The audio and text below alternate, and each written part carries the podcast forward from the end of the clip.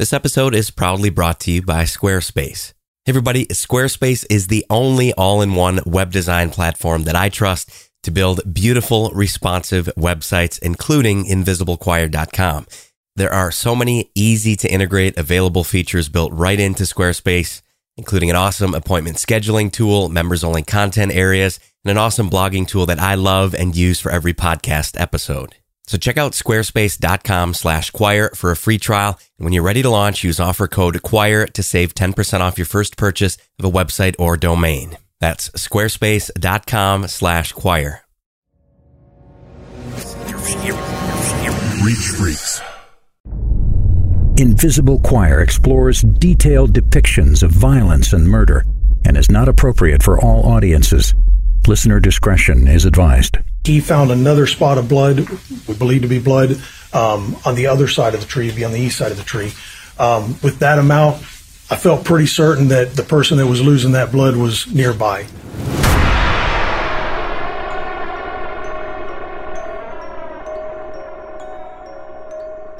Lawyers, judges, and members of the parole board.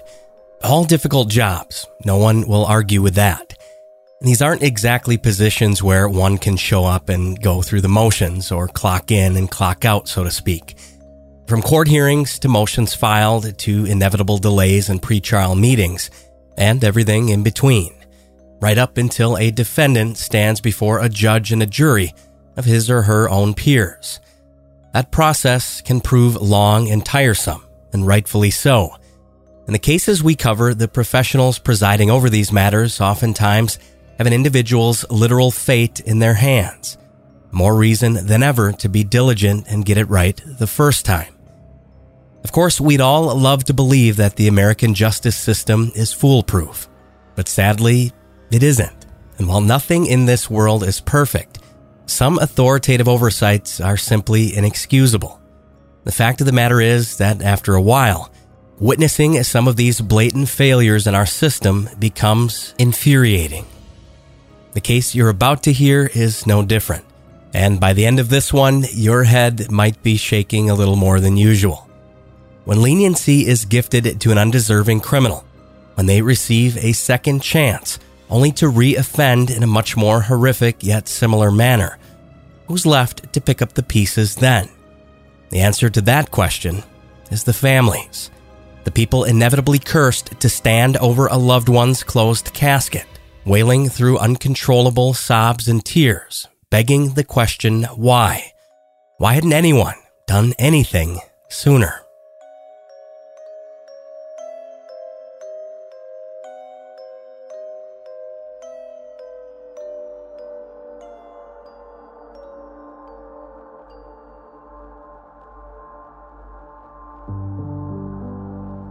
Back in 2015, Michelle Rogers was navigating through life the best way she knew how. She was a single mom, and her first child, Alexander, had just been born a few months earlier. She was the type of mom any kid would be lucky to have, dedicating her time to raising her child while juggling a demanding career as a project engineer. She was working for a tech company in Michigan at the time and making a good living for her and her boy. Even with her busy schedule, Michelle did manage to make time for herself. She enjoyed running 5Ks and participating in distance running events. She was also strength training and preparing for even longer distance runs. It was one of her passions. She had a lust for life. But eventually, as most of us do, she realized these experiences and memories would be much better shared with someone else. And so, begrudgingly at first, Michelle decided to dip her toe into the dating pool one more time. She figured, what the hell, why not? Being that this is the most common method of meeting people these days, she decided to download a few dating apps to her phone. Michelle wasn't giving her hopes up just yet, and she was open to the idea of something serious developing, should the opportunity present itself. And sure enough, it wasn't long after swiping left a bit more than she did right when Michelle landed on someone who caught her eye. She ended up matching with a rather good looking man. His name was Matt, Matt Terry. I met Matt Terry back in, I believe it was May of 2015. We were both on a dating app. We just started talking through there. And immediately he was very much like, oh my gosh, you're my soulmate. We have so much in common, you know, just kind of really starting, I guess, the love bombing. Matt clearly wasn't wasting any time. And while he did come on a bit strong, Michelle could empathize. She wasn't interested in playing games either. She was in her late 30s after all, and he in his early 40s, and both had been through their fair share of failed relationships. This guy seemed to know what he wanted, and Michelle was willing to humor him. Buying gifts, taking me out to dinner, spending all this money. On the surface, Matt Terry seemed like a pretty decent catch.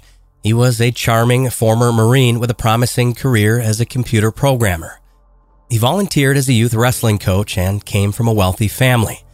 What's not to love?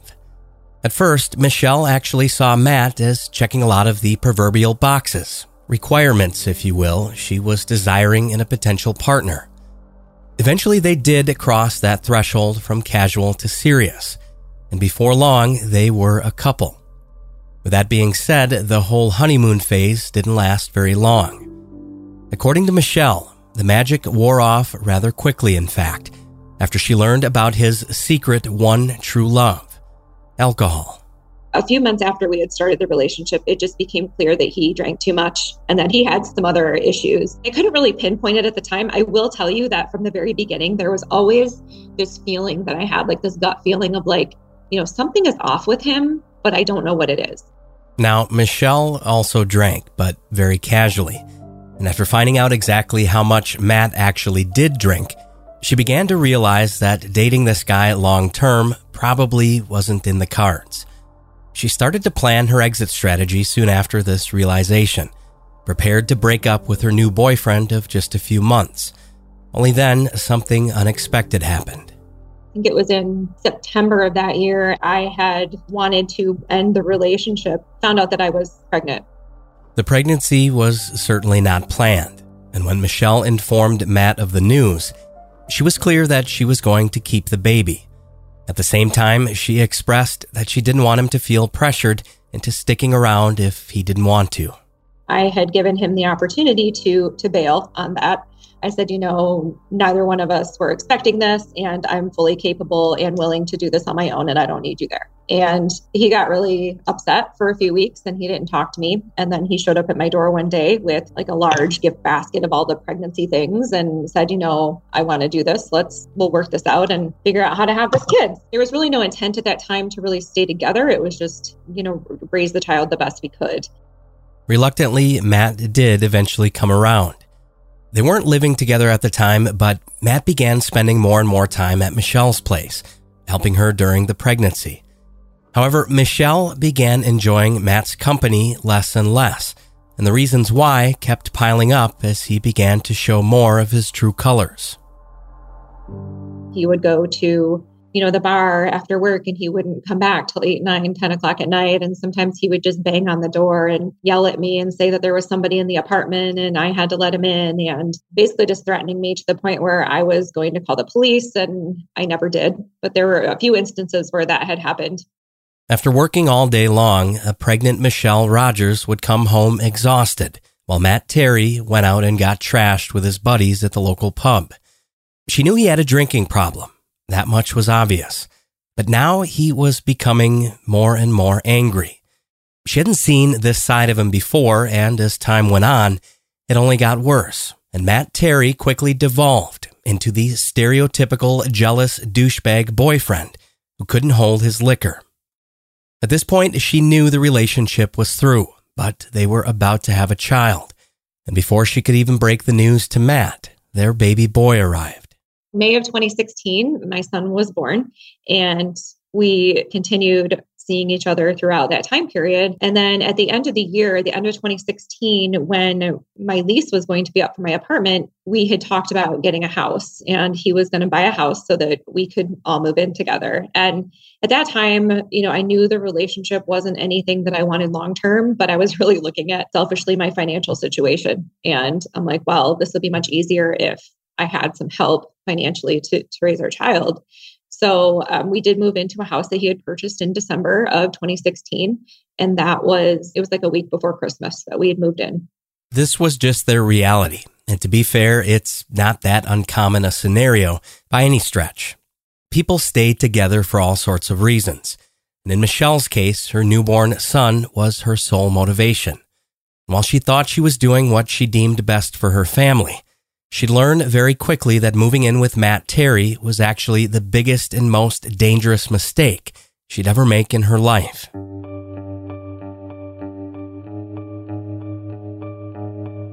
New Year's Eve 2017. Matt and Michelle had been fighting a lot as of late. That was nothing new.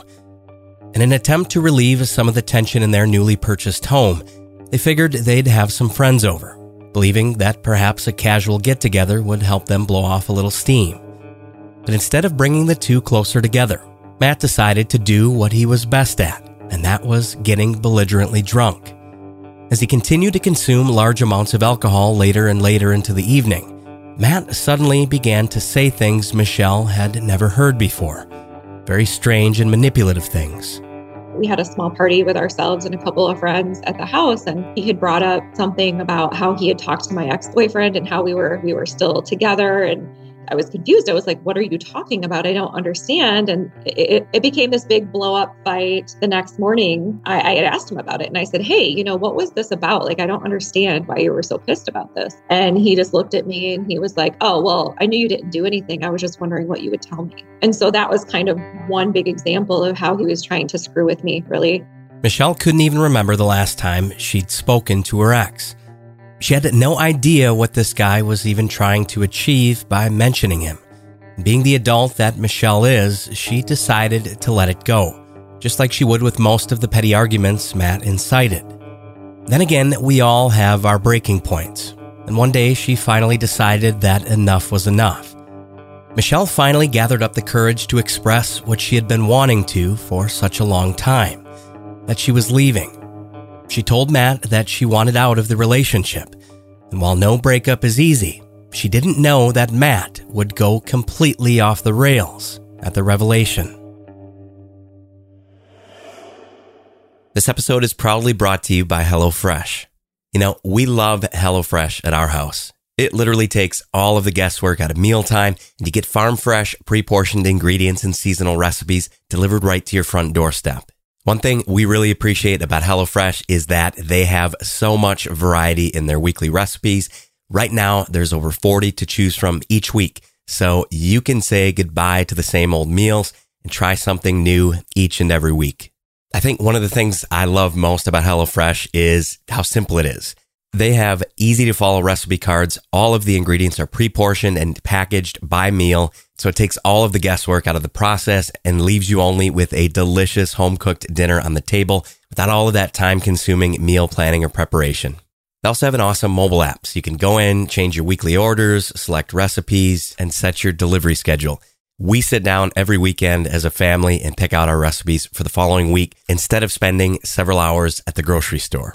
To give them a try today, go to HelloFresh.com slash Invisible65 and use code Invisible65 for 65% off plus free shipping. That's HelloFresh.com slash Invisible65 and use code Invisible65 for 65% off plus free shipping. HelloFresh, America's number one meal kit. This episode is also proudly brought to you by Rocket Money. Did you know the average person has around 12 paid subscriptions? Yeah, me neither. Most of us think we only have a handful, but believe me, it's extremely easy to forget about a subscription after the 30 day free trial. Rocket Money, formerly known as Truebill, is a personal finance app that finds and cancels your unwanted subscriptions, monitors your spending, and helps you lower bills, all in one place. I admit I was a little skeptical after first signing up, but it showed me how many subscriptions I had completely forgotten about and even gave me the option to cancel the ones I no longer wanted or used all from within the app. And I didn't even know this was a function of the service, but I got an alert the other day that they could negotiate a different rate for my internet service. And within just a couple of days, I actually got a $12 credit on my bill. I love Rocket Money because it's helping me streamline the family budget and to save money. So stop throwing your money away, cancel unwanted subscriptions, and manage your expenses the easy way by going to rocketmoney.com slash invisible. That's rocketmoney.com slash invisible. rocketmoney.com slash invisible. There was a time when he was cooking with a cast iron pan, like on the stove, and I was there feeding, you know, the baby in the kitchen. And I had said to him, I said, you know, I'm not, I'm not happy in this relationship, and and we need to talk about how this is going to go in the future. And he just kind of stopped what he was doing, and he took that that cast iron pan with the egg still in it, and he heaved it towards us. In a fit of rage, Matt Terry threw the 10 pound cast iron pan filled with eggs toward Michelle and their newborn son, missing both of them by mere inches. Immediately got upset and I started screaming and I said, You know, you could have hit us. You could have hit our son. Like, what are you doing? I'm like, Do I need to call the police? And then he got really pissed and he took his hand and he took everything off of the counter and it all went onto the floor. And he he went out into the garage and he slammed the door. And so I'm sitting there like, what the hell just happened? And I'm, I'm still feeding our son. And he comes back in a few minutes later and he was very apologetic. And he wraps his arm around me as I'm as I'm there with our child and he says, "You know, I would never hurt you or our son, and I'm sorry." And I'm like, "Okay." And then literally that was a few weeks before he tried to kill me. Michelle had never seen Matt flip a switch the way he did that morning. After this incident, she knew that moving in with him was the complete and utter wrong choice. If she didn't leave, she'd be doing more harm for their child than good. But Michelle didn't know where to turn. So, in secret, she began contacting lawyers, exploring options for a safe exit out of the relationship. I had actually reached out to an attorney to see what I could do about getting custody of my son to get us out of the situation. I just didn't know how to get out at that point. Michelle felt the same way many people do in these sorts of abusive relationships stuck. She was also unaware of exactly how bad things actually were at the time. As Matt's drinking intensified, he was becoming increasingly more aggressive with each passing day. We were, you know, driving down the highway one day and arguing about something and our son was in the back seat just as a baby and it was like one of the super busy highways going through the city and he all of a sudden just slammed on his brakes pulled over and told me to get the fuck out of the car. Like this type of thing. He would act out in rage fly off the handle and then affectionately apologize just moments later. This cycle became a common trend in their relationship. But threatening to make michelle walk home on the freeway would pale in comparison to what was inevitably coming next March 17th, 2017, St. Patrick's Day. We had arranged to have our child brought to his parents who lived, you know, just a couple miles down from us. And then my oldest son was going to be at his dad's for that weekend. So we had planned to take the day off work, go out for St. Patrick's Day and just have some fun with his friends. Ah, good old St. Patty's Day. Surely Matt Terry's favorite holiday, being that it is one of the biggest drinking days of the year in the United States. After making arrangements for their children, the group of friends got started with the festivities early. They had a bite to eat, threw back a couple of beers, and then kept the party going well throughout the afternoon in downtown Lansing, Michigan. And there were a few other places we went to while we were down there, just again, just to have a few drinks, have some fun. It wasn't anything too crazy. Did a couple shots. The group was actually having a great time. The green beers were flowing, and the kids were safe and sound back at their grandparents'. Laughs were being had all around. For once, things seemed almost normal. Michelle did make it clear to Matt, however, that they couldn't be out all night. She reminded him that he had a wrestling tournament to coach early that next morning and that he'd be thanking her later for not showing up hungover. They were supposed to pick up the kids around 6 p.m. that evening, but Matt Terry, being the alcoholic that he was, had a much different agenda. When the sun eventually began to set, Michelle looked at her phone and realized it was time to leave. She lost Matt at some point and started to look around for him at the bar. She asked their friends, but they didn't know where he went either.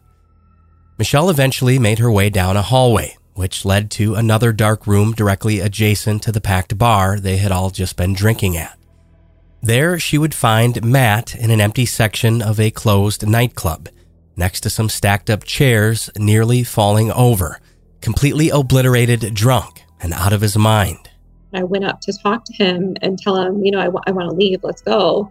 he he couldn't even speak. Like his words were all slurred. He was stumbling all over himself. Like it was just ridiculous. And at that point i'd seen this too many times. I was i was really over it. It seemed this behavior was typical matt he cared more about being blackout drunk with his friends than picking up his own child at their scheduled time. Clearly there's no reasoning with a person who is that intoxicated. And so michelle left on her own volition. She gathered her belongings and began trekking back on foot, which was luckily just over a mile away. It was a cold night and Michelle was upset, and she found herself wondering yet again how and why she was even with someone who was so selfish. It was cold. I didn't have a coat. It was just starting to like flurry, so it wasn't warm out, but I just remember crying all the way home. When she arrived back at the house about a half hour later, she warmed up, drank some water, and ate a sandwich. She then called Matt's parents. She apologized to them for being a few minutes late, but told them she was on her way to pick up their son. Michelle then drove the short distance to the grandparents' home, but when she got there, Matt's parents were confused, wondering why Matt wasn't with her. When I got there, they kept asking me, they're like, well, where is Matt? Where is Matt? And I'm like, I don't know. He's still downtown drinking. Like, I just, I left him because I had to come get our kid. So I, you know, I picked up our son and I I brought him back to, to our house. I fed him, I, I put him into bed. And then shortly after that, Matt had come home. After Michelle put their son down to sleep, for some reason, Matt began banging on their back door. Michelle was already irritated and assumed he was too drunk to find their front door like a normal person. She figured it was like every other time he'd stumbled back in from the bars, so she unlocked the back door and let him in without saying much. She then made her way back to the couch where she'd been resting prior, trying to decompress. Meanwhile, Matt was stumbling around the kitchen attempting to make himself some food. Michelle told us that she's unsure exactly what happened next or what was said, but for some reason, Matt suddenly began charging at her. And I was starting to brace myself with my arms. And I'm like, oh my God, what are you doing? And I was backing up as he was coming towards me, like he was going to tackle me. Michelle stood up, but before she could react, Matt shoved her as hard as he could into the front door of the house. Matt had thrown objects, screamed, and made vain threats before, but this was the first time he'd physically put his hands on Michelle. Naturally, she was left in disbelief. She didn't know what the hell was going on. The two fell to the ground and Matt began grappling with her on the floor as if he was participating in one of his high school wrestling matches. Meanwhile, their newborn son was fast asleep in the next room. He was trying to put me in like these wrestling moves. He would put me in like chokeholds or like these moves to to where I I wasn't able to get out of them. And so I would really have to struggle to keep getting loose. And every single time he would try to put me in a different move. After the initial shock wore off of having just been tackled to the ground, Michelle began to realize that Matt was actually trying to strangle her. At one point, he got her into a chokehold, and the grip of his bicep around her neck began to tighten, and Michelle started seeing stars. Finally, she was able to break free. She then leapt over Matt Terry's drunken body and bolted toward their kitchen, but Matt rose quickly behind her. He chased her and pinned her back to the ground once more. He then forced his body on top of her, only more aggressively this time. He then began punching her with closed fists as hard as he could striking her in the face repeatedly. The next thing Michelle remembers was seeing blood everywhere. I assume at that point it's because he he had broken my nose, but there was blood everywhere on the floor and I remember taking both of my hands and I was trying to push myself up. I was trying to get up so I could run and get out of there. And every time I would try to to do that, the, the blood was slippery and so my hands would slip. And if I would get any sort of traction, he would he would push me down to the floor, like back down with all of his weight on his body. And there were a few times where I tried to scoot back even so I could I could get my hands into the carpet so I'd have something to grip and he would take me and he'd shove me back onto that that tiled floor and he would push me back down. And so i just i couldn't get up. Matt proceeded to bash michelle's head into the kitchen tile. With each blow her vision would go dark black spots appearing in the corner of her eyes. She remembers fighting to stay conscious knowing that if he did knock her out she more than likely was not going to wake up. Matt showed no signs of stopping but to her amazement he suddenly did Matt let Michelle go, he got up and just walked away. She lay there dazed and injured, and as she slowly sat up, she could see blood pouring from her fractured nose. Before fully coming to, Michelle realized that the attack was far from over. And I hear the shuffling in the kitchen, and I didn't really think much of it because I was still just so dizzy, disoriented. Shortly thereafter, he came around behind me and he wrapped his arm around the front of me. Michelle couldn't see him, but Matt had taken a large kitchen knife from the butcher's block. And he stuck a knife right in the front of my throat. While she was sitting on the kitchen floor, Matt stabbed the blade directly into the center of her neck.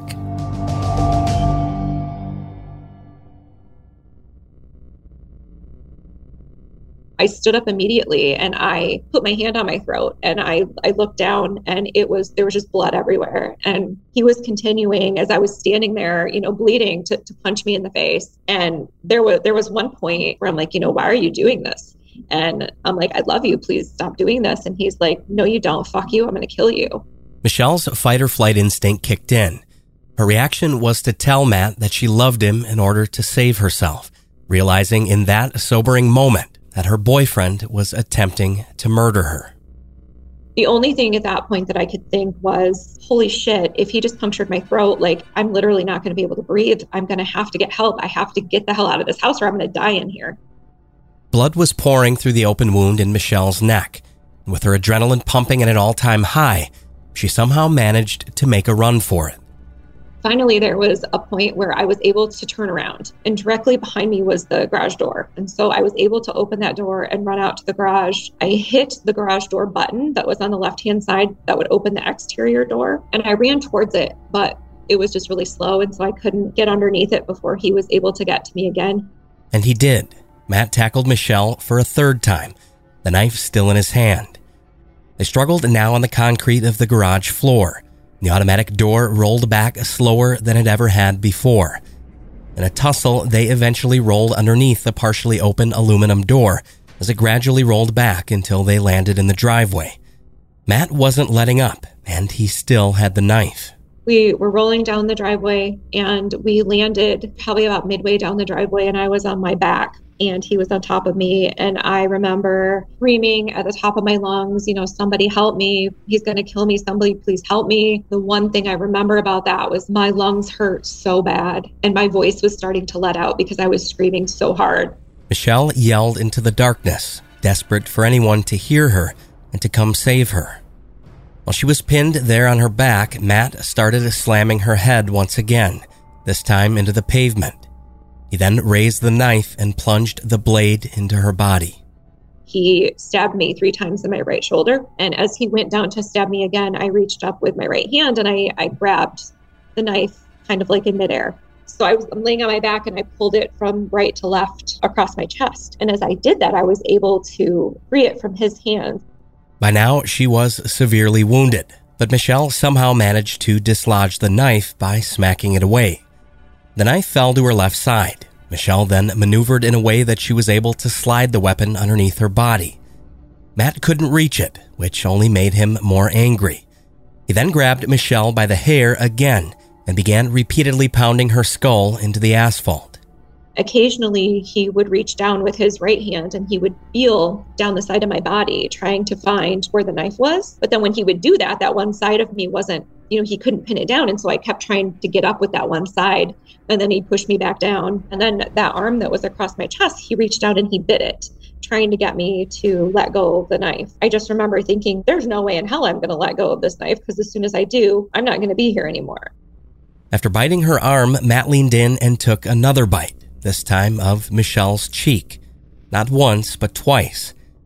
She screamed in agony, but after what must have felt like hours, Michelle finally heard the sounds she'd been waiting for. I hear voices from across the street yelling, Get off of her. I can hear them just saying some things, but I can't really make out what they are. Her neighbors had finally realized that a man was violently attacking a woman there in the driveway. Matt still had Michelle restrained on the ground, but just then another noise reverberated throughout the neighborhood, a sound which brought an even greater sense of relief. I hear sirens coming, emergency vehicles, and I think he heard them too because as soon as I heard them, that's almost when he immediately when he got off of me, and then he ran back in the house. Michelle was finally able to break free for good after Matt ran back through the garage and into their home.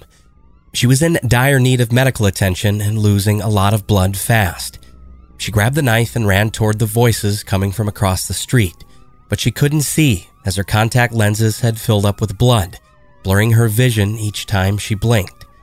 Once she finally reached the safety of her neighbor's front lawn, she collapsed, but not before tossing the weapon with what little energy she had left if he came back, I didn't want him to find it. So I threw the knife as I fell on my back. And I just remember laying there like shivering because I was so cold. I was scared. And I remember saying, Oh my God, am I going to die? And they're like, you know, they're, they're on the phone with 911 and they're like, Who did this to you? And I had to communicate that. And then all of a sudden I remembered my infant son was in the house and he went back in the house. And I just started screaming, like, Oh my God, my baby's in the house. Get him the fuck out of the house. My baby's in there.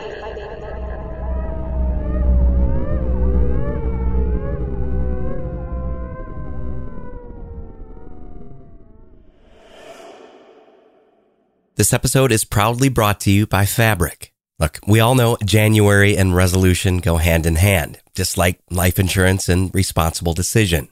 With life insurance from Fabric by Gerber Life, you can help protect your family's financial future if something unexpected happens. That something for me was when my dad unexpectedly died when I was just 27 years old. He had life insurance, thankfully, and it was one less thing we had to think about during an awful and chaotic time. Fabric was designed by parents for parents to help you get a high quality, surprisingly affordable term life insurance policy in less than 10 minutes. Seriously, it takes less than 10 minutes to apply, see your quote, and then personalize your quote to fit your family's needs. You could be offered coverage instantly with no health exam required. Protect your family today with Fabric by Gerber Life. Apply today in just 10 minutes at meetfabric.com slash invisible. That's meetfabric.com slash invisible. M-E-E-T fabric.com slash invisible. Policies issued by Western Southern Life Assurance Company. Not available in certain states. Prices subject to underwriting and health questions.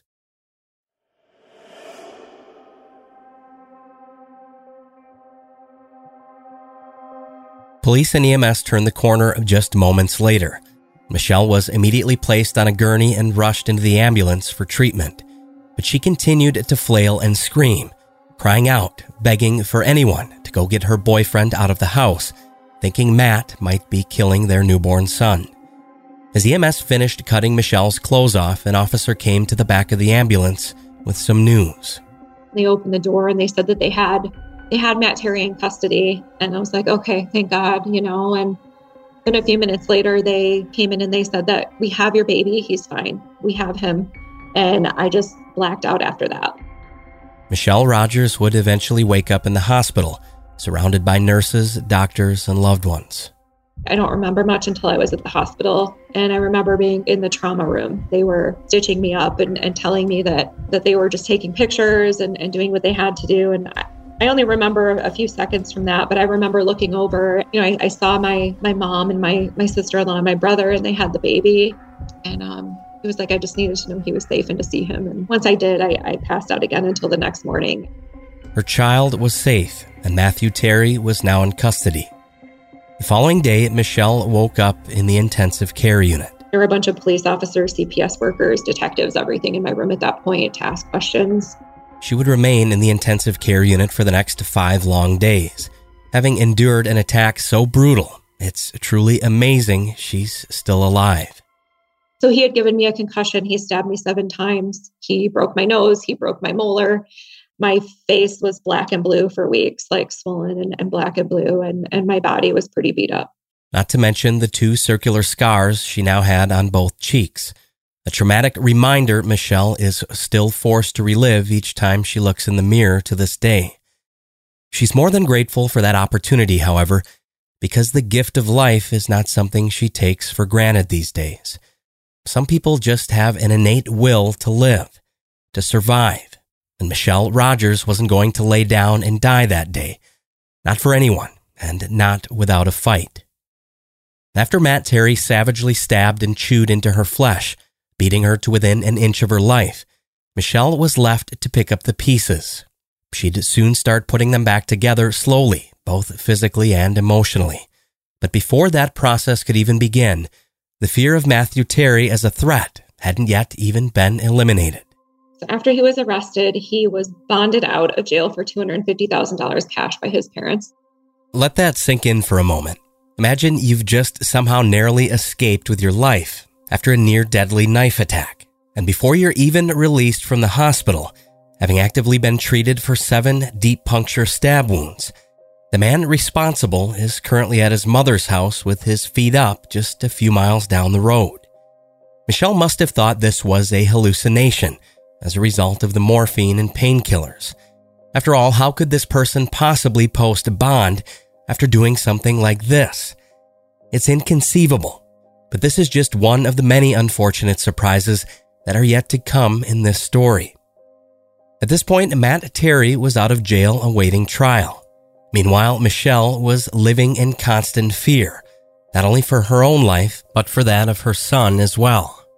She was worried that Matt could show up unannounced at any time.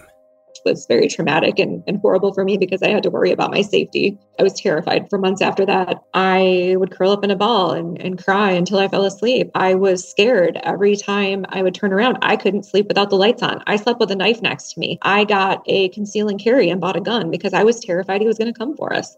I put alarm systems on the, you know, our apartment doors and windows all she could do was count down the days until Matt Terry's trial, and that time finally came in October of 2017.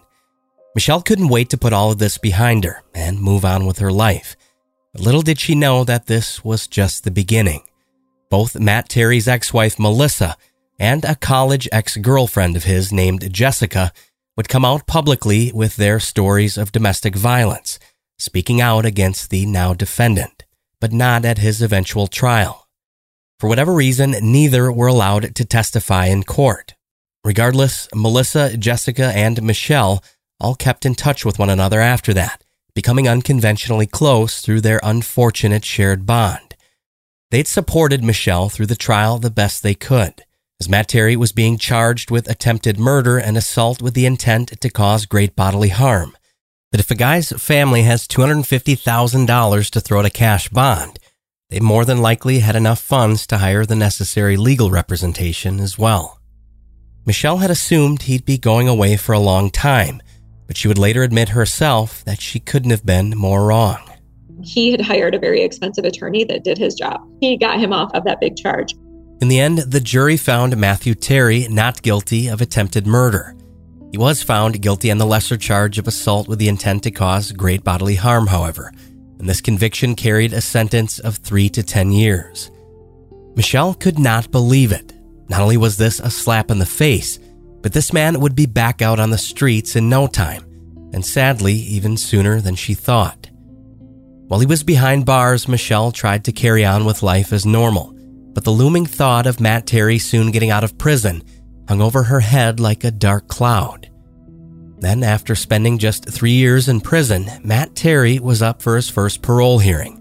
Michelle Rogers then received a letter in the mail. Around the three year mark, I got a letter from the parole board that said, Hey, you know, we reviewed this prisoner, we're going to let him out. And I was like, wait a second. I thought that myself as a victim, I would have a chance to go to the parole board and, and state my story and say, look, this is why I don't want him to get out. Sadly, that was not the case. In some circumstances, if a prisoner meets certain standards of compliance and behavior while incarcerated, a hearing is not always required upon their release. Matt Terry apparently fell into this privileged category. But essentially, I just got a letter saying, hey, by the way, we've made the decision, we're going to let him out. And I was like, oh, hell no. And so I had to file an appeal with an attorney and pay, you know, thousands of dollars to try and appeal their decision.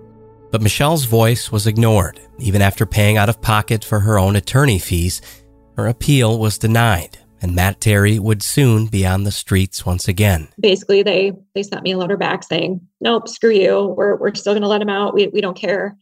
We, we just don't care." As if this case couldn't get any more bizarre. If you could even believe it, Matt Terry's parental rights over their son had never been revoked. And I was like, "Are you fucking kidding me right now? Like he tried to murder me And you're going to tell me that he's still going to have rights to his son. And they're like, well, he only hurt you. He didn't hurt your son. So no, we're not going to terminate his rights. Michelle was stuck in a living nightmare she couldn't wake up from. She was left wondering why her rights as a victim seemed to be less important than those of the man that literally put a knife through her neck. She continued to fight, however, doing whatever she could to keep her ex under the thumb of the law for as long as possible. In a last ditch effort, she even wrote a letter to the state prosecutor's office, reiterating just how dangerous a man Matt Terry was. I had reached out to them and I said, "Hey, this is bullshit. He sh- he shouldn't be out after 3 years number 1, and number 2, he shouldn't only be on parole for a year. He is a great risk to me and my family and he's a risk to society. Like you can't let this happen." Surprisingly, they agreed, at least in part. With a helpful push from Michelle, the state prosecutor's office chose to do something they do not often do, which was to write a personal letter to the parole board requesting that the conditions of Matthew Terry's release be reconsidered and reevaluated. Dear Chairperson, I'm writing concerning the pending parole service of inmate Matthew Terry. Mr. Terry is set to undergo a reentry and parole in September. It's my belief that this offender and the public would benefit from an enhanced level of supervision. It's my hope that he be assigned two full years of parole rather than one. In the most recent case for which he is now incarcerated, he was intoxicated and repeatedly bludgeoned, stabbed, and punched a girlfriend numerous times. We went to trial on assault with intent to commit murder, and the jury convicted only for great bodily harm. The victim on this case has expressed that the offender is a quote, psychopath with a history of abusive behavior. Reentry programming with adequate supervision will increase the chances that Mr. Terry will not recidivate. A GPS would hopefully keep him away from a past victim, but wouldn't keep him from new abusive relationships. We see all too often with domestic abusers that they have serial relationships, each abusive. It's our hope that we can break this pattern and that Mr. Terry will join the ranks of those who successfully complete MDOC parole and reentry programming. Sincerely, Ingham County Prosecutor. Sadly, the letter did nothing and in December of 2020, Matt Terry was released on parole as planned, with his original one year probationary period to remain in place. No conditions were revised, and Michelle's repeated pleas for justice had once again fallen on deaf ears. But every action, as they say, has a reaction, and the decision to allow Matthew Terry to reintegrate into society would ultimately wind up being one of the biggest missteps the state of Michigan had ever taken. One interesting paragraph in the county prosecutor's letter to the parole board was one of the very last sections, the part about keeping Matt Terry from his past victim via GPS monitoring, but also mentioning the uncertainty of keeping his new unsuspecting partners safe. Well, they hit the nail on the head with that one, and the foreshadowing in their statement looking back is troubling. Matt Terry would indeed become involved with a new girlfriend, a woman by the name of Kay Baker. Kay was a third grade teacher, and apparently her and Matt had dated long before he'd even met Michelle Rogers. The way that Michelle learned he'd found someone new was interesting to say the least. Kay Baker apparently was an old friend of Matt's. Like they had known each other for a very long time. They had, from what I understand, previously dated. In 2017, when he got in trouble and he was going through trial, she had attended trial, and I remember seeing her there on his behalf and supporting him along with his friends and family. I wasn't allowed to be in the courtroom, but I was also told that she testified on his behalf for his character. During the attempted murder trial, Matt's new girlfriend, Kay, actually took the stand to tell the court what a great guy he was. And after he was sentenced, Kay and Matt maintained a relationship while he was incarcerated and living behind bars from that point, they regularly communicated through jail calls and and things while he was in, in prison until he got out, and then she started coming to Michigan to visit him. Kay Baker lived in Florida with her two sons. She traveled the long distance north to visit Matt once he got out of prison after only three years. Before this, Michelle had been actively filing paperwork to leave the state herself, trying to get her and her son away from his father as quickly as possible and after a year long court battle, she was eventually awarded full custody, and she and her son moved far away. But just like every other due process logistical consideration in this entire ordeal, the custody issue wouldn't prove that simple. Matt still had maintained parental rights over their son, despite having tried to kill this child's mother. Within those rights, he was allowed to file for reunification therapy. This would mean that if the court ruled in his favor, Matt Terry would be permitted supervised Zoom visits with the boy.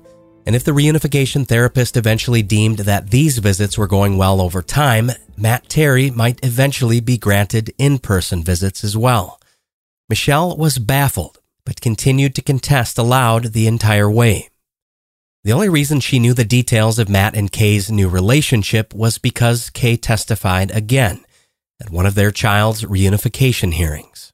He also testified to his character in the reunification therapy hearing. And I just remember shaking my head during that whole hearing. And the referee, the court referee, yelled at me and she was like, Miss Rogers, you can't shake your head the whole time. And I'm like, I am concerned about this girl.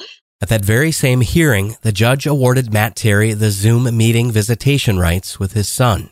The judge basically reamed me a new ass and she said, You know, you can't keep your son away from his dad. His dad has a right to know his child. And then she told me that whether I like it or not, he's going to see his dad and that I need to have therapy for my PTSD because I need to learn to deal with it. Meanwhile, Matt Terry eventually found out where Michelle and their son had relocated to.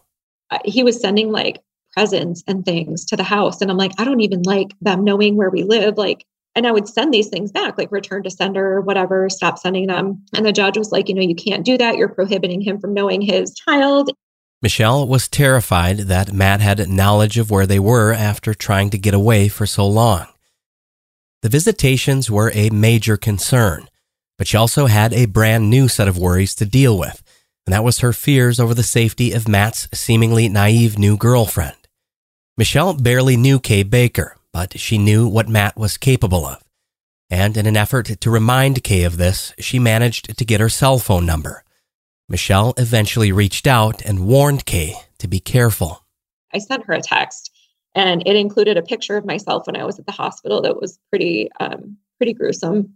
And I said, you know, he's not who he says he is. He's manipulative and he's going to hurt you. You know, please, please, please, please just get out of this. Like, don't let him do this to you. And I sent her that picture. And then she had responded with, you know, something like, I'm not helping him. I don't know what you're talking about. And I'm like, no, I, I know you're lying to me, but Michelle sent the message and then decided to block Kay's number. After all, she didn't want to be friends with the woman, but she didn't want her to go through what she had either, or possibly even worse. That was the very last time Michelle and Kay Baker had ever communicated. Aside from the pending Zoom meetings mandated by the courts, things seemed to quiet down, in Michelle's world anyway. But in March of 2022, Matt Terry moved to Florida with Kay Baker. Michelle wouldn't find out about this until roughly one month later. Unfortunately, not even 60 days after Matt and Kay had moved to Florida, the warnings Michelle Rogers had been screaming from the rooftops were finally realized in the most vicious and tragic of ways imaginable.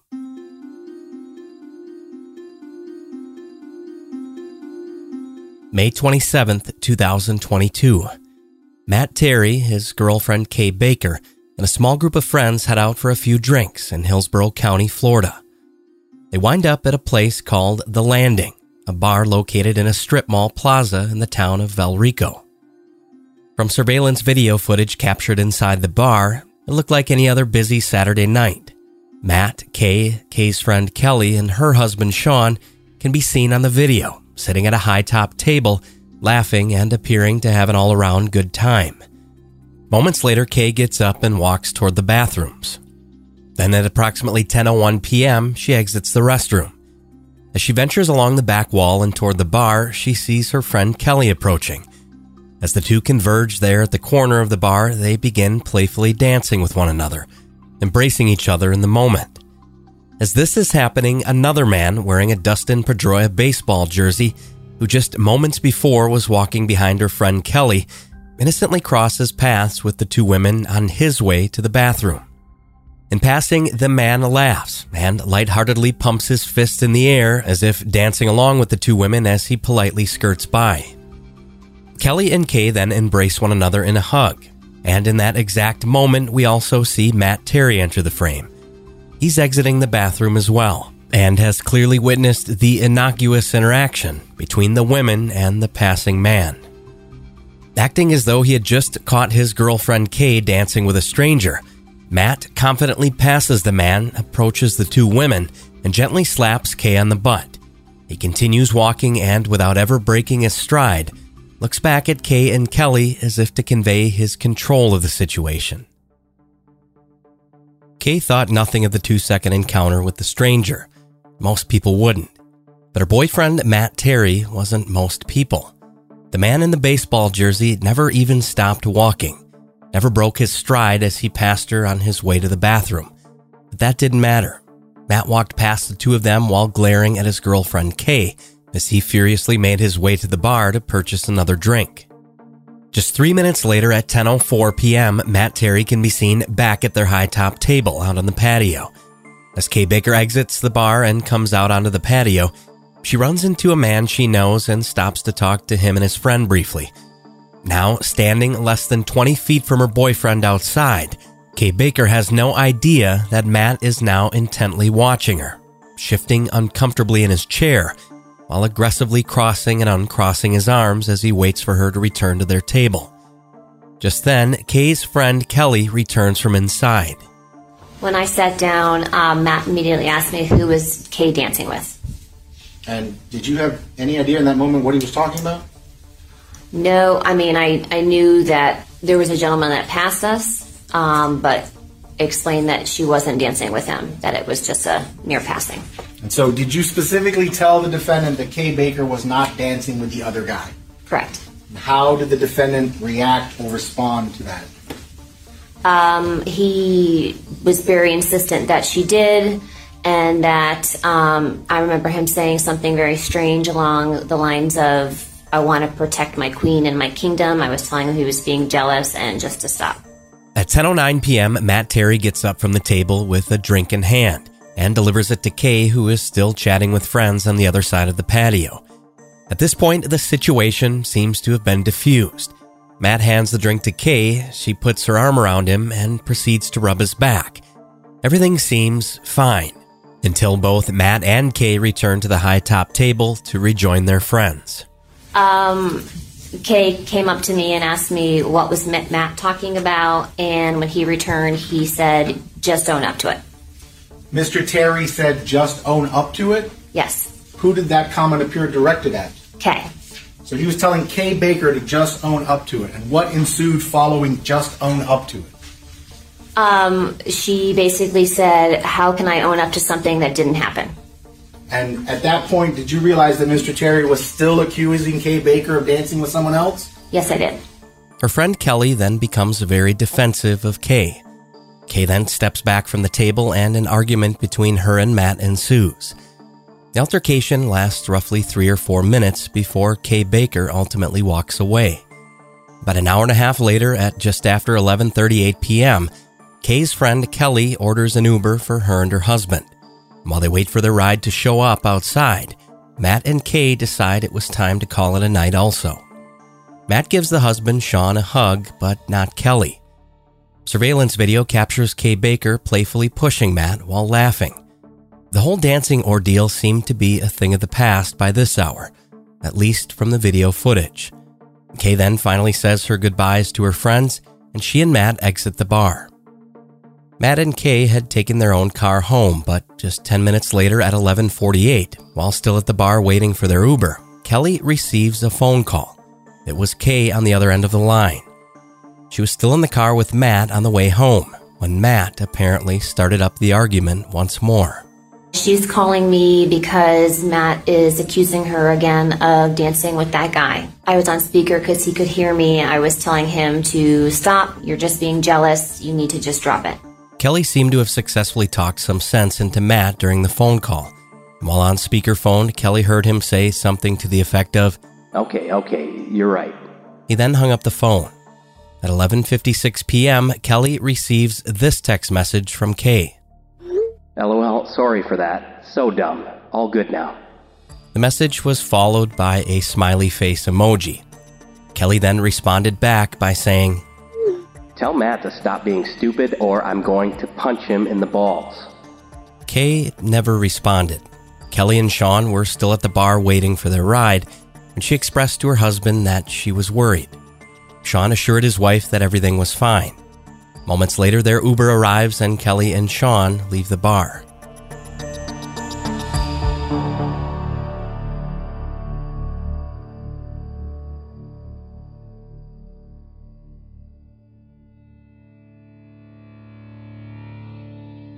Following morning on Sunday, May 29th, 2022, Kelly awoke to several calls and text messages, but none from her friend Kay.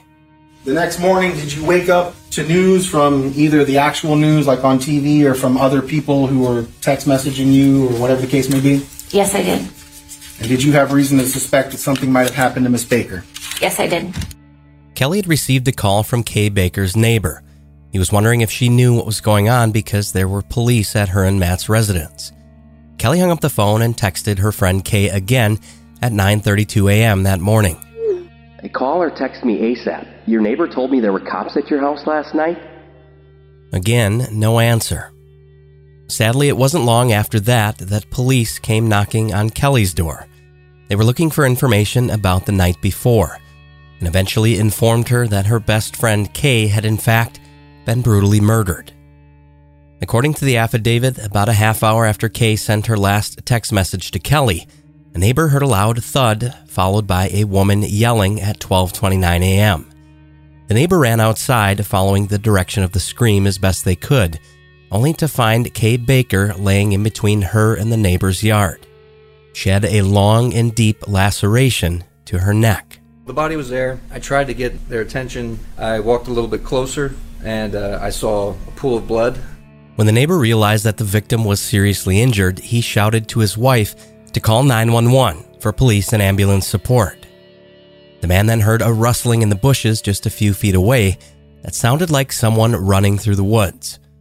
Kay Baker was still alive, but was barely hanging on and desperately gasping for air.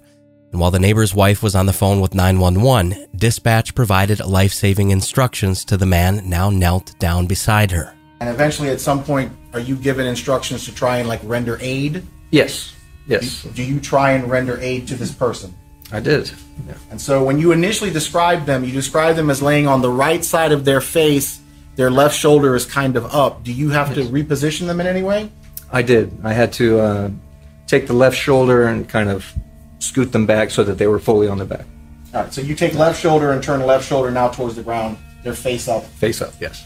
And what, if anything, do you notice about this person? Uh, there's a large gash to the uh, jaw and neck area. By the time the ambulance arrived, Kay was gone.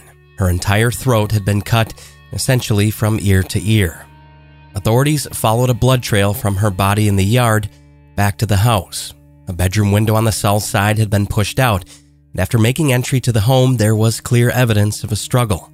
Uh, there was there was some damage to that the, the door frame of that bathroom. Did you or any of your fellow officers do that, or was that already existing there when you arrived? No, sir. It was already there when we arrived. As responding officers quickly worked as a team to systematically clear each room in the home, they came to the master bedroom, where they found the door had been locked. After announcing their presence, they kicked it down. Once inside, it was quickly evident that there was no one in the room, only a busted out window. Matt Terry's Ford Focus was still parked there in the driveway, but he was nowhere to be found. Another neighbor was interviewed and he informed the police that he was actually at the landing bar that night and had witnessed the earlier confrontation between Matt and Kay Baker just a few hours before. The search for their suspect escalated quickly. Police helicopters flew overhead using thermal cameras, and eventually they saw movement, along with a thermal imprint that appeared to be the outline of someone hiding in the bushes. Canine units were quickly brought to the scene, and eventually the dogs tracked a scent by following a trail of blood. The trail led them about a 100 yards away from where Kay's body was found. Now, once you've got to that large amount of blood, there was enough on two separate spots that you actually thought we might be near somebody, right? Yes, ma'am. And that's why you pulled out Champ for his Yes. own safety because you don't know what you're going to run into, right? Yes, ma'am. Okay. And I know you were off putting Champ away, but you did in fact see Matthew Terry being taken out at some point, right? Yes, ma'am. And you saw that he actually had to be sort of held up by another deputy and walked out, right? Yes, ma'am. He had blood on him. What I believe to be blood. Yes, ma'am. He was injured. Yes, ma'am. And he was staggering and had to be helped to the ground by that other deputy, right? Yes, ma'am. The search lasted a few hours, but it took less than 30 seconds of walking that tree line for the canine unit to locate Matt Terry just after 5 a.m. He was laying on his back and was covered in blood, wearing only a t shirt and a pair of underwear. He appeared to have two superficial knife wounds to his neck, described as, quote, clean puncture marks. He also had small cuts to his fingers and hands, all believed to have been self inflicted. He refused to speak to the authorities without an attorney present and was placed into handcuffs and under arrest for suspicion of first degree murder.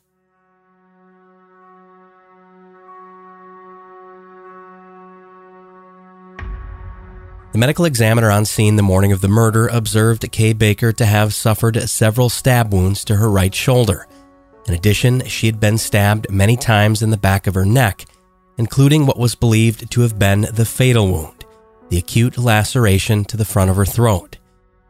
It appeared that the alleged had attempted to sever Miss Baker's head entirely, as the cut was so deep she'd been nearly decapitated.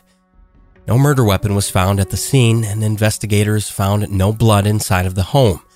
But they did notice that a large knife was missing from the butcher's block in Kay's kitchen. Investigators concluded early on that Kay Baker had presumably locked the bedroom door and attempted to flee out of her bedroom window as she was being attacked. She only made it a few yards before being chased down by Matt.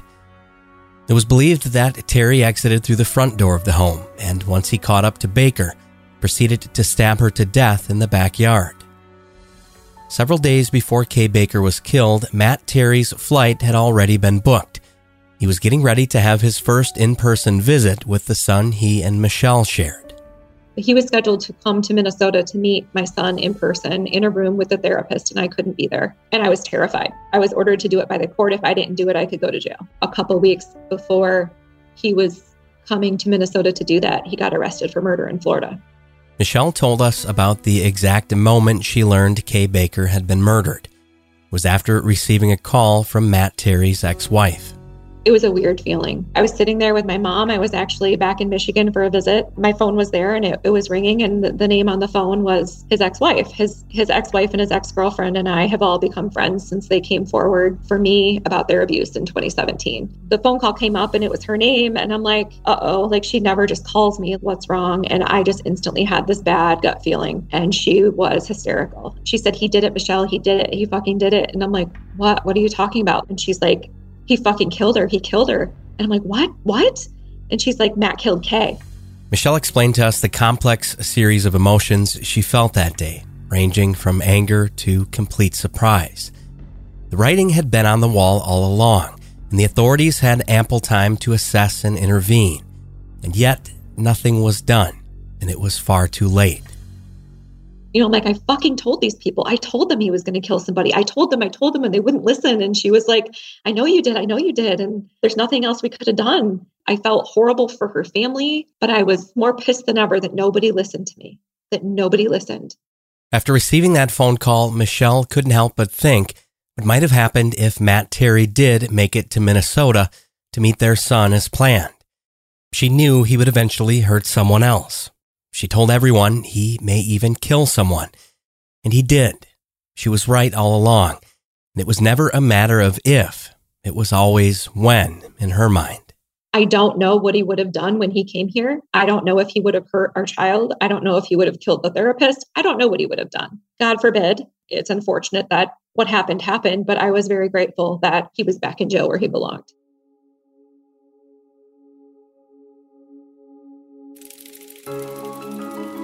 Michelle Rogers reiterated to us that Kay Baker's life should be the focal point here, and that her legacy takes precedence over anything else. At the very same time, Michelle Rogers had nearly suffered precisely the same fate as Kay Baker. There was clear data to predict this trajectory of violence and that could have been prevented, so it's easy to understand her frustration. Kay Baker was just 43 years old when she was killed. She was born in Lansing, Michigan, and taught elementary math and science. She had more true friends than most and loved traveling. Michigan State was her football team, and she left behind two young boys. In lieu of flowers for her memorial ceremony, her family requested donations be made to local domestic violence organizations. Matthew Terry's murder trial was scheduled to begin in October of 2022. At the time, the Hillsborough County State Attorney initially stated that they would not be planning to seek the death penalty in the case, but instead a life sentence. However, that state attorney was inevitably suspended for unrelated matters before the trial began. Therefore, after a short delay, a new state attorney was appointed to the case, Susan Lopez, and unlike her predecessor, she decided the prosecutor's office would be seeking the death penalty after all. Matt Terry would plead not guilty to the charge, and on November 7, 2022, opening arguments of the trial were finally heard aloud in court. The defense insisted throughout that they had the wrong guy, that the murderer wasn't Matt Terry at all, and that the killer was still out there. They harped on Terry's knife wounds and explained that a murder weapon had never actually been recovered. Throughout much of the proceedings, Matt Terry sat with a smug grin on his face, his visible demeanor so arrogant that it stood out to most who watched the trial, especially considering the brutality and magnitude of the crime. On day five, the mood in the courtroom shifted entirely after Michelle Rogers took the stand. She provided her full account of the day Matt Terry came dangerously close to taking her life in almost exactly the same fashion back in 2017 it, it's never easy to get up in front of him. He terrifies the shit out of me. And there's a lot of people that are like, well, you don't look scared. You know, you're very strong. And I'm like, no, I'm not up there. I'm shaking. I'm sweating. Just walking past him a few feet away makes me want to throw up. I hated every minute of it. But the other part of me that gives me some strength to be able to do those things is that number one, it's the right thing to do. And number two, this fucker needs to get put away. He can't continue to do this. The right thing needs to happen to him, and I'm going to be the one to have to do it, I guess. Twice Michelle Rogers took the stand twice. Once on her own behalf when Matt Terry tried to kill her five years before, and once more, now defending a fellow victim of domestic violence, was no longer able to speak for herself. In a way, Michelle Rogers would become Kay Baker's voice, and she was going to do everything in her power once more to make sure that Matt Terry was finally put away for good. Still, Terry's attitude throughout the course of his trial was that of someone who believed they'd be going home at some point.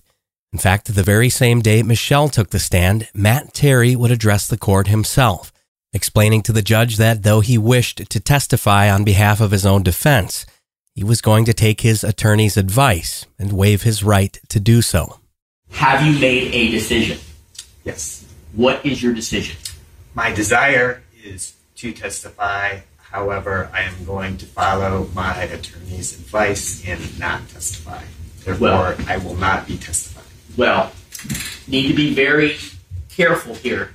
It is your decision and it is not their decision. Do you understand that? Yes, I have decided to follow their advice and to not testify. That is my decision.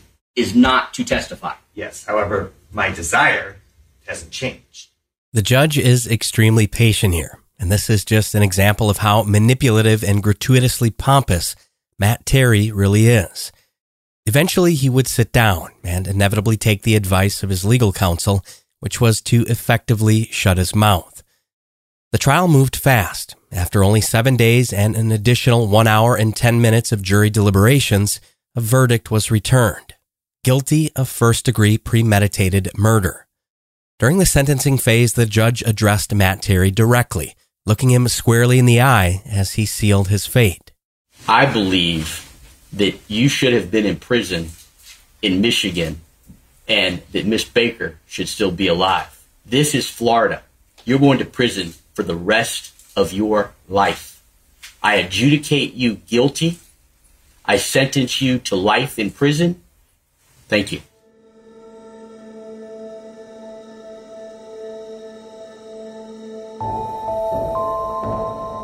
The only thing Matt Terry has to smile about now is that he avoided a seat on death row. It's eerie to consider the similarities of those two nights when he attacked both Michelle Rogers and Kay Baker. They'd both been drinking at the bar before coming home and having the very same type of kitchen knife pressed to their throats. Kay wasn't as lucky as Michelle, however, something that Miss Rogers thinks about every day. One of the biggest lessons she says she's learned throughout all of this is that evil does have a face, though it can be hard to tell through a charming, bright smile. Welcome to the world of a manipulative, narcissistic, psychopathic asshole. He's this prim and proper, well cut, well spoken, educated white guy from a good family that had money and, and was involved in the community. If you look at him, he doesn't fit the the role of like a murderer during the relationship. He said, you know, if you know enough people and you have enough money, you can get away with anything. And perhaps that was Matt Terry in a nutshell. A guy who thought he knew everything and that he could get away with whatever he wanted. And quite frankly, he did. No one ever gave this man reason to think otherwise, even after abusing countless women, attempting to murder one, and ultimately committing homicide in regard to his final victim. Kay Baker paid the ultimate price for the state's negligence, and because ultimately many people failed to do their jobs. The cost was her life, an unimaginable toll for her family to pay. We asked Michelle Rogers if she could leave our listeners with one last thing, what it might be. She just hoped that her and Kay's stories can help, even if it's just one person escaping an abusive relationship while they still can.